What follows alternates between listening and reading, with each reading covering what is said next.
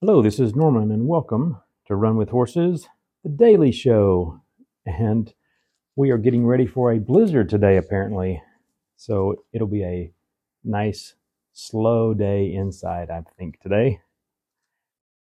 But I'm in Mark chapter 9, which is a great place to be on a cold, wintry day.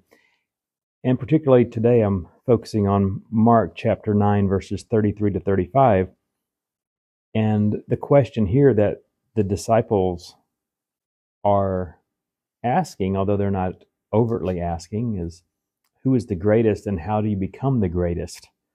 So, starting with verse 33, it says, Then he, Jesus, came to Capernaum. And when he was in the house, he asked them, What was it you disputed among yourselves on the road? But they kept silent. For on the road they had disputed among themselves who would be the greatest. That sounds like a very modern thing to dispute. And he sat down, called the twelve, and said to them, If anyone desires to be first, he shall be last of all and servant of all. Now, it's interesting. The disciples are going down the road, and if they're good disciples, they've been paying attention to Jesus and how he treats people, how he does things they would have noticed his humility. Uh, they would have noticed his uh, servanthood. And a true disciple then is desiring to be like the master. So they would be attempting to copy that. But instead of talking about how to build humility and compassion into their life, they're arguing about who's going to be the greatest in the kingdom of God. I think this is something that uh, is, I don't know, ground into the heart, the the sinful heart of man.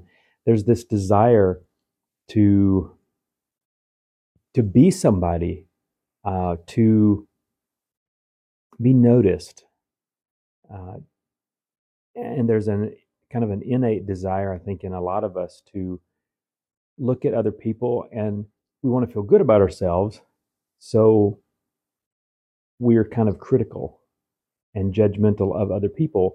We want to see their negative aspects so that we can feel good about ourselves. So we're at least we're not that bad. But Jesus let them know and lets us know that God does notice the little things, and He teaches this throughout His ministry that even the cup of water given in his name is noticed and rewarded. So God notices the little things. He sees the heart behind our actions, and that's something that Jesus consistently taught that it's yes, the actions matter, but the actions matter because they reveal the heart. The actions come from somewhere and it's it's a heart, a heart condition. Well, Jesus knows that. He sees that. God sees the heart. And knowing who we are, knowing our selfishness, knowing our desire for greatness ourselves, Jesus both modeled and then asked us to serve, uh, to consider others better than ourselves. And this is really at the heart, no pun intended, of a lot of our struggles that at our core, we want to be great. We want to be first. We want people to serve us. And it is offensive to us to serve, to need to serve someone else. We don't want to do that. That's not how we see ourselves. That's not how we want to be. Uh, we want to be served. And because of that, a lot of the teachings of Jesus, the model of Jesus, is hard for us to live out. A life fully dedicated to his mission is difficult for us to live out because it requires some unselfishness.